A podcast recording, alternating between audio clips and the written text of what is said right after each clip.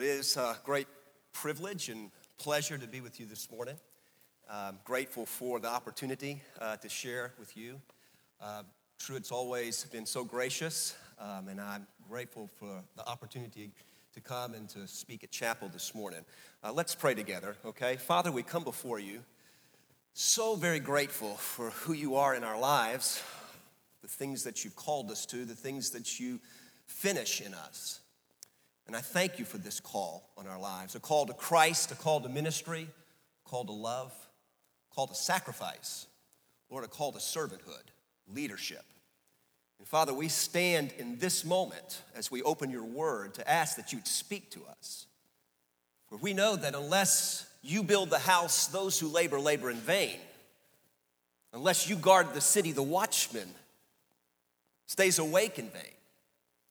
We need to hear from you today.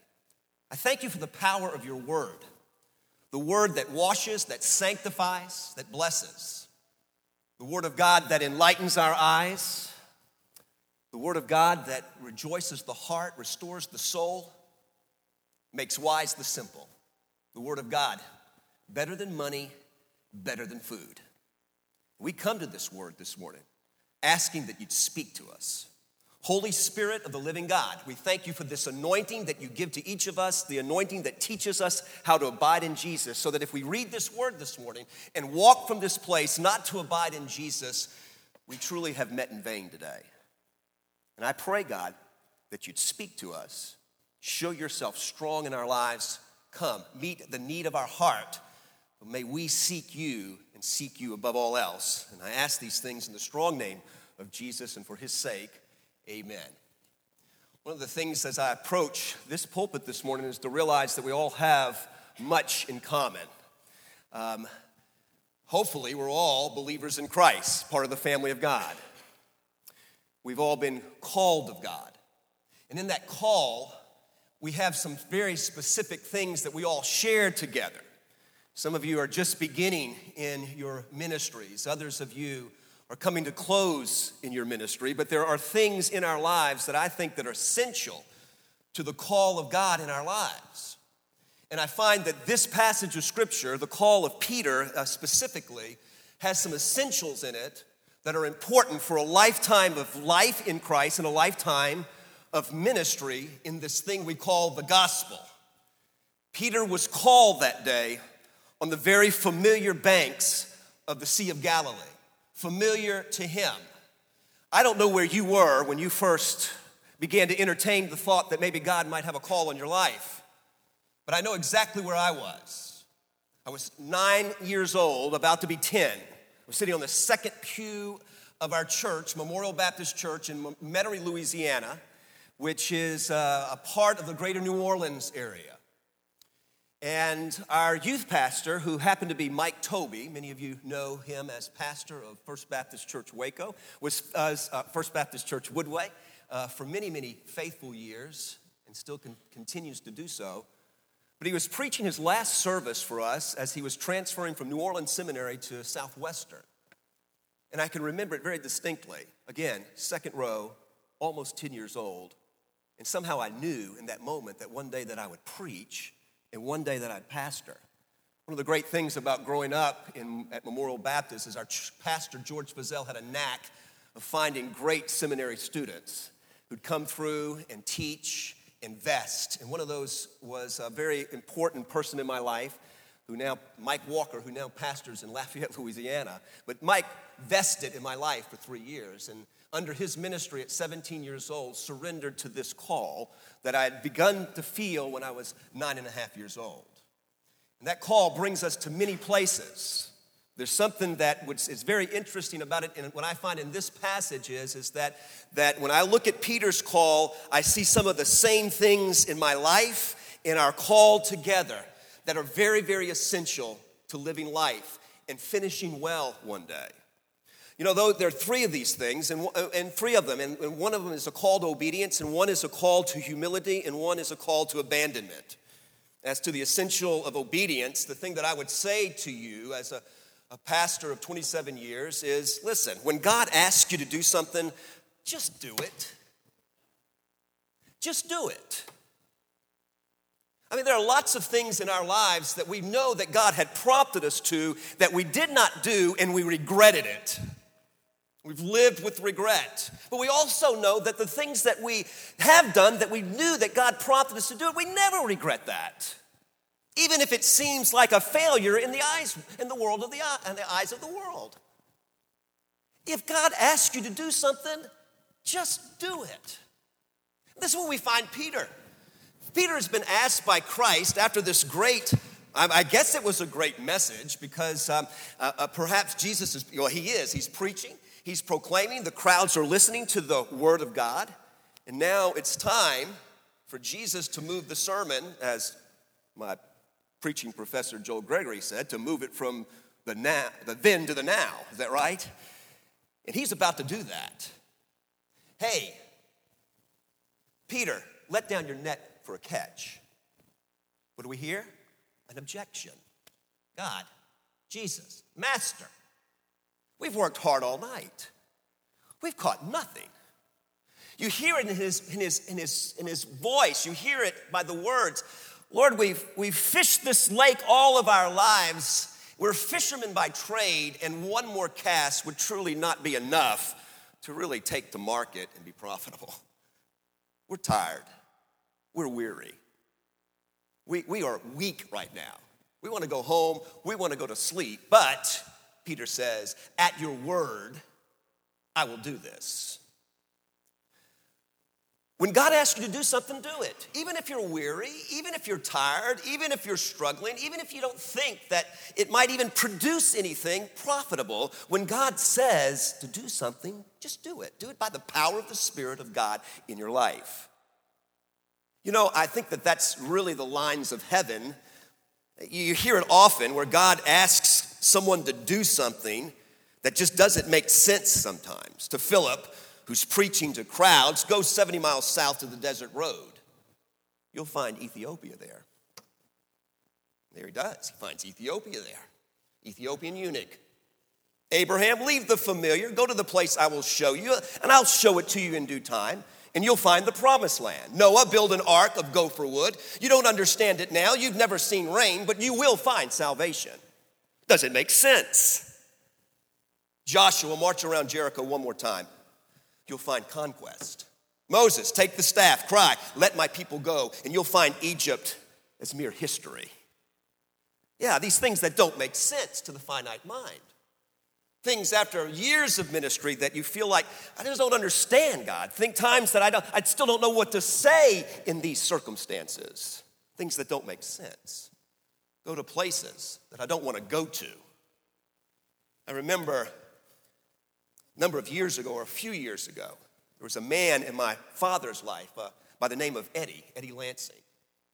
Now, we grew up in New Orleans. My dad was a plumber, a plumber by trade, became a contractor. In those early years, this young man named Eddie, whose mother was friends with my grandmother, my father's mom, became a plumber's helper for my dad. Now, my dad wasn't a Christian then. My dad came to Christ later on when he was 27.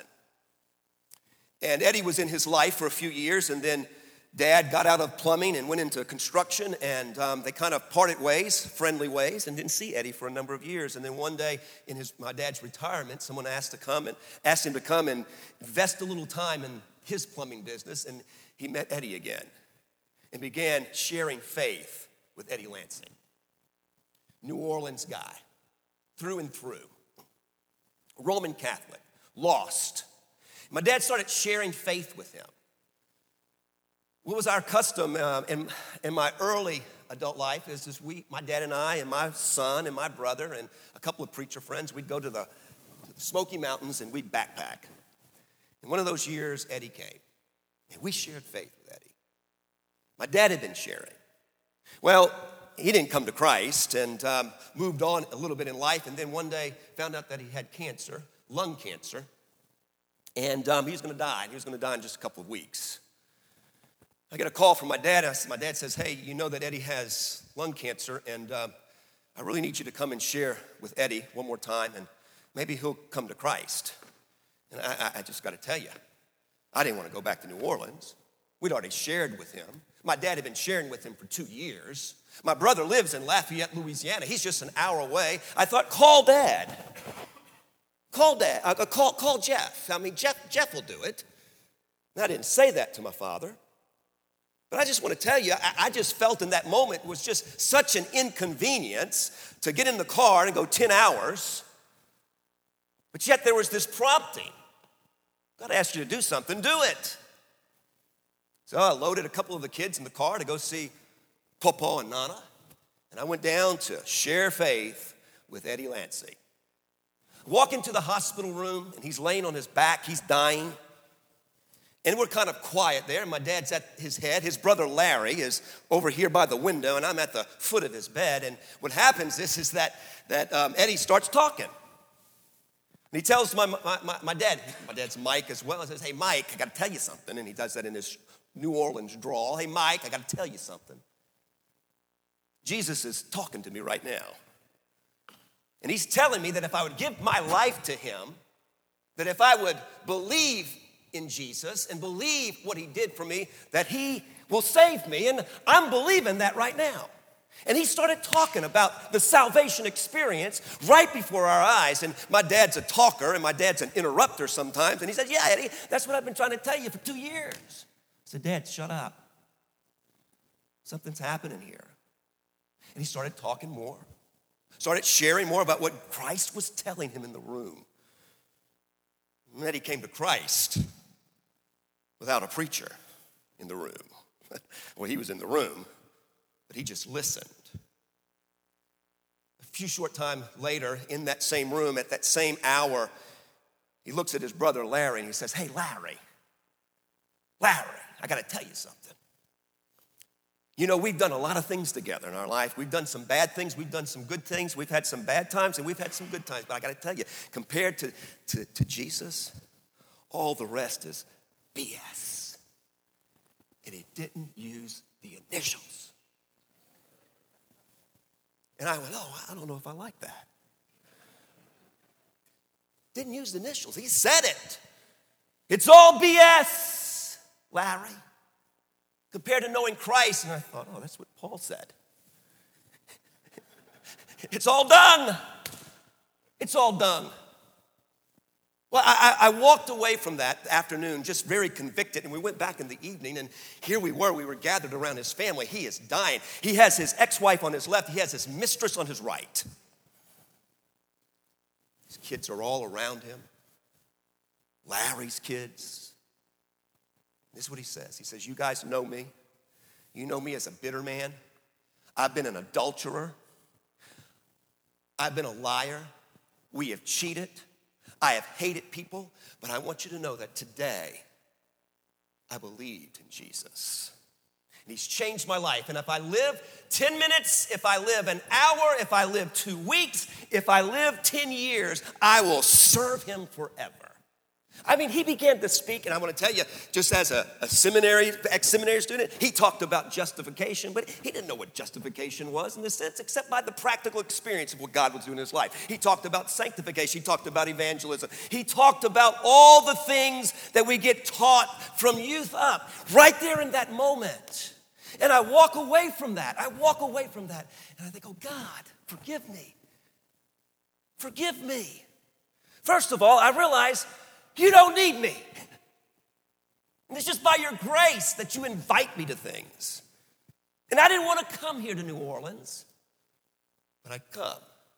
And it's changed my life to see you at work in a man's life, a deathbed confession, with no Bible opened, with no radio going, with a preacher preaching, but simply from probably some words that were spoken over the last couple of years from my father.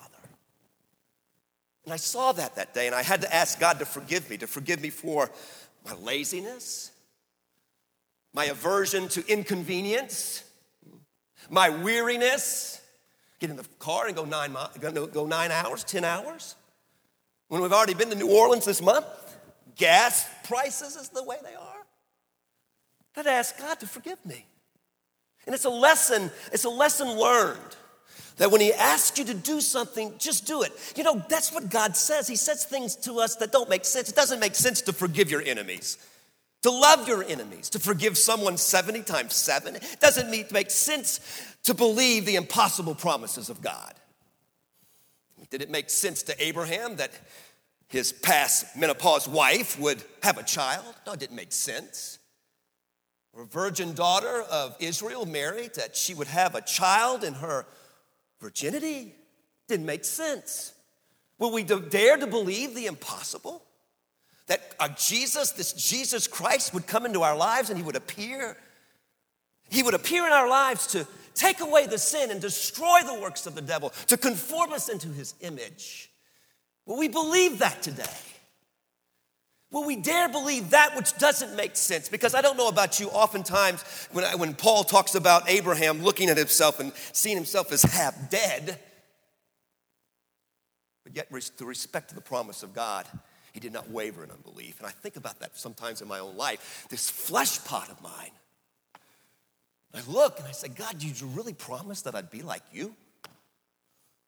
That you would do this work from glory to glory? Will we dare believe that which does not make sense? Peter did. He believed it and he let down his net. And you know the story, it's familiar to us, but it was the greatest catch of his life. it's just the greatest catch. And I can imagine, because I've fished a little bit and I know what it's like to get one fish on a line. It's exciting. Ah, first time ever did it, the last time I've ever done it.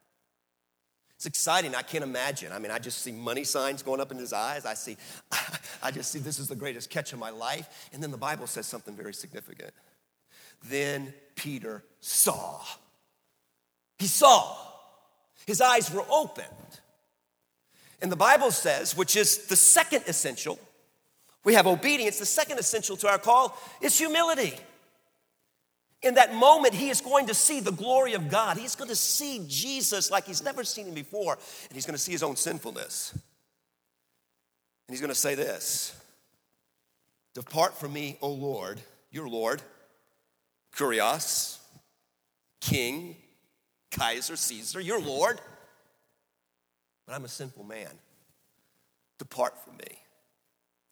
Don't even deserve to be in your presence. Yes, there was amazement for the catch that day, but I think his eyes got off the catch and it got on the miracle maker. I think that's what was so interesting about my trip to New Orleans that day is because I, I, I, walked away not so much impressed in the salvation of Eddie Lansing. Yes, I was, I was impressed with that, but I was impressed with the Savior. And I think there's so often times that we want to get impressed by the results or the success or this great commission and all the things we're doing, and we miss God. And all of a sudden, what happens in our ministries is that the ministry becomes the God, it becomes the idol. God becomes second, third, fourth place. And it ought not be. It ought not be. It doesn't happen in the boat. He doesn't take credit for the fish. I mean, he's going to go and he's going to do something really unusual again. He's going to leave it all behind. But amazement seizes him. And he goes to his knees, this big scrapper of a fisherman. Calloused hands, hard life, uneducated. And what is he going to do in front of his friends? He's going to get on his knees and say, You're God. I'm a sinful man. I don't deserve it. Depart from me. Depart from me. It's a posture, it's the posture of humility. It's those times that when we think too highly of ourselves that we need to understand and take this posture of humility. And I'll say this not only when God asks you to do something, just do it, but also always be ready to confess your own weakness, your sinfulness, your struggle. Humility is a lesson to be learned. And it's a lesson to keep on learning because we are in this flesh. I think about Peter being so undone, and I think so must you, Mike Fritcher. So must you be undone. Yes, I'm grateful for what God does, and I look at his promises, but I also know that I'm just a man, and so are you, a man and a woman, fallen. needing God's grace, God's mercy every single day of your life. This salvation is not just where you got your ticket punched and went your merry way. It's a lifetime of being conformed into His image, doing what God wants you to do in this life, according to His power, of course. According to His power. And I think it begins with humility. When I think about this posture of humility where I'm seeing God as God and me as me, you know, it roots out entitlement. You know, growing up in a Southern Baptist church and knowing that you're going into ministry, a lot of people say a whole lot of nice things about you. I just shared that a little bit ago. They say a lot of nice things about you and about your future. And guess what happens? You begin to believe it. And somehow you just believe that, that that's what you're gonna do and that's what's gonna happen. And all of a sudden, this pride catches in and gets in, and all of a sudden, things aren't working out the way that everybody thought it was gonna work out for you and how they spoke it into your life. And all of a sudden, you, you've got this big thing called entitlement in you. And I would tell you, gang, you're entitled to nothing. You are entitled to nothing. I thought I was entitled to godly kids. And when my kids rebelled, the first two, I said, God, what in the world are you doing here? I didn't sow this. I was a good kid, Baptist kid. Came to you at eight, never drank, never smoked, never partied, was going on to ministry. How dare you? I'm entitled to godly kids. You're entitled to nothing. Man can receive nothing unless it's been given him from God above. And those are hard days.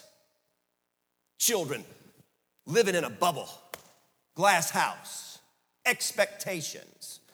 They have expectations to be holy or miserable, nothing in between.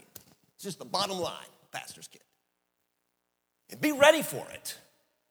Be ready for it to love them and to realize that you are not entitled to that. See, a humility, a humility that I get from God because I, I can't just really say, oh, I'm gonna be humble today. Just can't do that. It's actually a work of God, it's a work of grace in your life and in my life. It's a work of God. It's this thought that says, God, I want you more than anything else. I want you more than a great marriage. I want you more than a great church. I want you more than a growing ministry. I want you more than godly kids. I want you, God. Depart from me, I'm a sinful man, because that's not where I'm at. Yeah, it'll root out entitlement. It'll root out entitlement. It'll root out pride in your life. The temptation to be relevant, popular, efficient, influential, known. Known. Well, that's what people said. You can do great. You're going to be known. oh, going to be known. No, you're going to go make him known. And as you decrease, he will increase. Because that's really all that matters. It's all that really matters. This humility, I have found that will root out the temptation to be right, to be rich, to be successful at that cost, at all costs.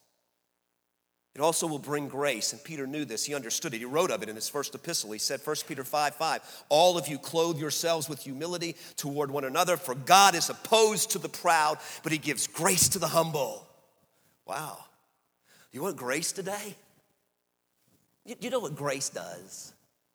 According to Titus, it teaches you to deny ungodliness and worldly desires and to live godly, sensibly, and righteously in this present age. It teaches you to look for the blessed hope of the appearing of our great God and Savior, Jesus Christ. Do you know why I look forward to the appearing? Because the Bible promises in 1 John chapter 3, when he appears, we will be like him. The very intention of the gospel, the blood, the cross, like Christ. That's what grace does. And when you humble yourself and you, you, you, you make much not of yourself, but of God, He gives you grace. But the Bible says He's opposed, and that's a military term. It's like God puts up the armament against you. Therefore, not only clothe yourselves with humility, but here it is humble yourselves under the mighty hand of God, that you may exalt, He may exalt you at the proper time, casting all your anxiety on Him because He cares for you. And be of sober spirit, be on the alert. Your adversary, the devil, is prowling around like a roaring lion, seeking someone to devour. Make no bones about it, the enemy wants to devour you. He wants to devour you. I have a great God. You have a great God that comes to be formed in you. And I, I just want to ask will you, will you believe that today? Will you believe that for your people? Will you believe that for your church, the church? Will you love the church enough to believe that? The lion seeks to kill. Humble yourself. When you humble yourself, you come to this place of resistance. We know that humility brings confession, and confession brings forgiveness. Very familiar verse of scripture, 1 John 1 9. If we confess our sins, he's faithful and righteous to forgive us our sins and to cleanse us from all unrighteousness. Luke 18 9, the publican and the sinner went to worship.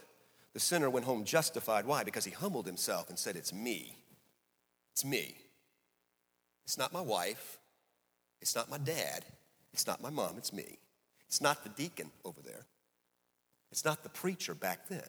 It's not my teacher. It's me who needs you. It's me. Brings justification. It brings a brand new life. And if you're in the middle of the brand new life, it'll also bring new chapters to your life. That's what happened to Peter that day. He would do something that was, again, we've spoken of in just a moment ago, but the second thing that he will do that doesn't make sense, he'll leave the greatest catch of his life and he'll follow Jesus. And that's what Jesus says to it. Hey, don't, don't fear. You're confessing this. Here's my favor. Get up, son, and don't be afraid. For now on, you will be catching men. No longer catching fish. And when they brought their boats to land, they left everything and followed him. Third essential abandonment. Are you willing to abandon anything and everything? Are you willing to die to anything and everything in this life that God would ask you to die to to live for Him and Him alone. And that's a hard thing. When our church was first starting to move toward China, we had a young, young family, a couple, Craig Scoville. Craig Scoville was one of the first, Craig and Deb were one of the first team members of this Hani team to go and to reach this unreached people group that we had never heard of before, which also to me did not make much sense. You know, it doesn't make sense to go spend all this money over there when there's so much need here, right? I hear that all the time, even after 11 years in China. But Craig, feed salesman, Comanche, Texas. No college education. What does he do? They sell everything to go overseas. Abandons everything. You think it was easy? No, it was hard. Deb had a Down syndrome adult child. You think that was easy? No, that was hard. And it was especially hard when that Down syndrome child died while they were there. It was hard, difficult for her. When God asks you to do something, right? Do it. And make sure you're dying to this stuff, dying to this world, so that you're living to Him. That's the lesson abandonment. Abandon all for the cross. Be willing to lay it on the altar, to say yes to Him, to say, God, whatever, whenever, wherever, however. I'll die to it. Die to it. When I left Houston, Texas, and came to seminary, I was exhausted. Been in six years of youth ministry I was 23 years old. I was already tired. I was already tired. But I had vision and I had dream, and I wanted to go plant a church in Houston, or maybe on the north shore of Lake Pontchartrain. When I was 10 years old, I had this aspiration of being chaplain of the Senate. That's just what I just people said I was going place, might as well go, right? Dreams, visions. To be the best, to reach people for Christ. And I love that. Got to lead my cousin when we were fifth grade to the Lord, sitting between twin beds in my bedroom. Love that. So when I come to Cottonwood, Cottonwood is a country church, rural. When I got there 26 years ago, 27 years ago, it lies on a stretch of Highway 6 from Dublin to Hico. It's 21 miles. And it averaged about two places per mile. 27 years later, it averages about two and a half places per mile. There's not much growth. It's 80 miles from here, 80 miles from Fort Worth, 80 miles from Abilene. To this New Orleans boy, it's in the middle of nowhere. No potential for church growth, no potential to be known. so when I show up there that morning, they, you know, they've asked me to supply, and there's about 15 people meeting, maybe 20, all over 50. I come back that night to preach the evening service, and the five deacons that represented the 10 couples said, Hey, come be our pastor. I've only got a number of months left of seminary, I think about 18, maybe 17. I just know, before you call me to this place, just know we're graduating the next day. We're getting, we're loading up and we're heading to the city. Ah, that's okay. That's about how long our pastors stay. That's about how long they stay. Come on. So we settled into pastor. Jeremy came along 10 months later, only child in church, the first 15 months of his life. I mean, this place had never run over 10, over 15 in Sunday school, but it had a history of faithfulness and a history of faith. Correspondence shows that back in the 30s and 40s that this church, that the folks of this church would write back and forth and talk about Cottonwood and how they just believed that it would be more than a spark for God one day. in the 40s, our worship leader, Fanny Chamber, two of her sisters. Fanny, Fanny Chambers has, has led worship since she's 15. She's 78, okay? She still leads worship in front of a whole band with a praise team. It's a sight. You need to come see it. Hero of my life. But sometimes in the 40s, all their parents had just given up, shut the doors. Three Fanny, two sisters, and three other teenage girls from the community said, Nope, we're going to come to church. And so Saturday night, they would call, Are we going tomorrow? Oh, yeah, we're going tomorrow. Well, Fanny, if you'll do music, we'll read the Sunday school lesson, we'll take an offering, and we'll even fill out the board. Right? You know the board? Yeah, they filled it out. Six in Sunday school. Faithfulness. Two weeks, four weeks, eight weeks they met in the family family came, started coming back.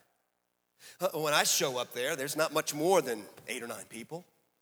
And so I think this is an 18 month stop, and then I'm on. I can do this. My wife had always dreamed of living in the country, so we'll let her live there for 17 months.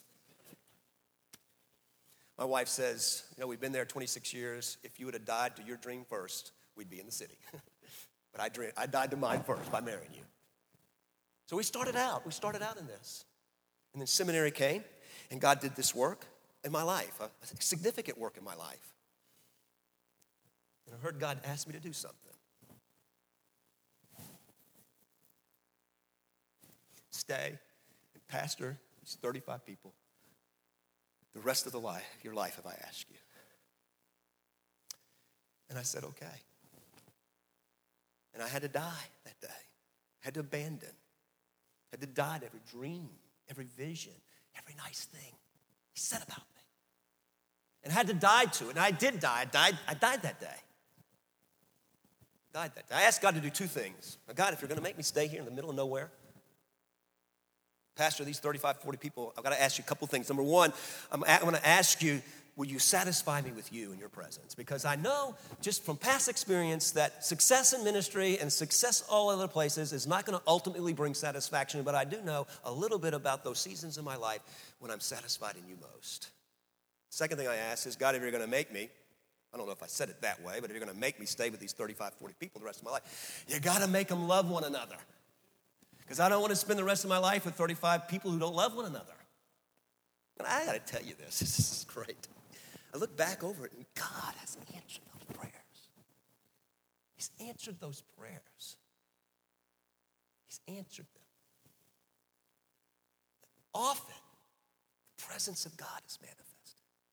We see people, and although we've grown a little bit, we see people, we see people loving one another. See people loving the Lord, their God, with all their heart, mind, soul, and strength, and neighbor is themselves. Who is our neighbor? Neighbor's a Han person. It's our farthest Han person, Southwest China. Takes more than all day to get there. But do you know that when we started with this work, something that God asked us to do that we said yes to? And boy, I just appreciate your Dr. Stroop, who challenged us that day. 1999, January 99, came to our church. They said, hey, it's not about a mission program, it's about declaring His glory and pursuing His glory to the ends of the earth. And we said, okay. When we started this, 1.4 million people, no gospel influence. You know, today there are 6,000, over 6,000 believers. There's over three or 400 churches amongst the Hani today. From this little dot in the place, dot of the road. And I got to say this other thing. It's one other thing. I think I've got to close. Yeah. You've come to Cottonwood, and you see the things that God's doing. It's not because some pastor decided on a retreat that he's going to fill out his five year plan and get them there. I must tell you, I didn't have a vision. Did I have a vision to go to the ends of the earth? I didn't have a vision to go to the earth. I'm not a world traveler, still not. Didn't make sense sometimes to me. ESL on Tuesday night, not my idea. Adopting the Zanzibar uh, on the island of Zanzibar, not my idea. Church based sending, not my idea. It's allowing God to bring people who are hungry and seeing their passions fulfilled. That's what happens when you die. Well, that's what's happened to me. Abandonment. Listen, are you willing to abandon, even now, even right now, most successful time of your life, to ask, to dare to see God ask you to do something that is just so unfamiliar to you, something so unreasonable to you? Are you willing to do that today?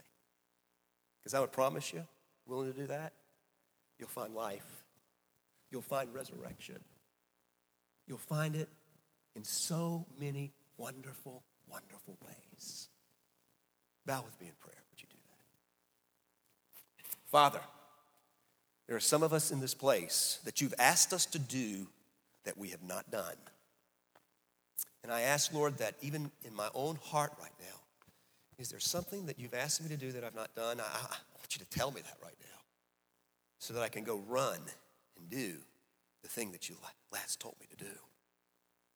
Yes, by your power, by your spirit. Oh God, remove from us entitlement, pride, arrogance. Remove it. May we walk in humility today. As you walked, oh God, there's something that we need to abandon today. Give us the courage to die so that we might see the life of Christ like never before. Thank you for your goodness. Thank you for your word. May it not return void, but accomplish exactly what you desire. In Jesus' name, for his sake, his sake alone.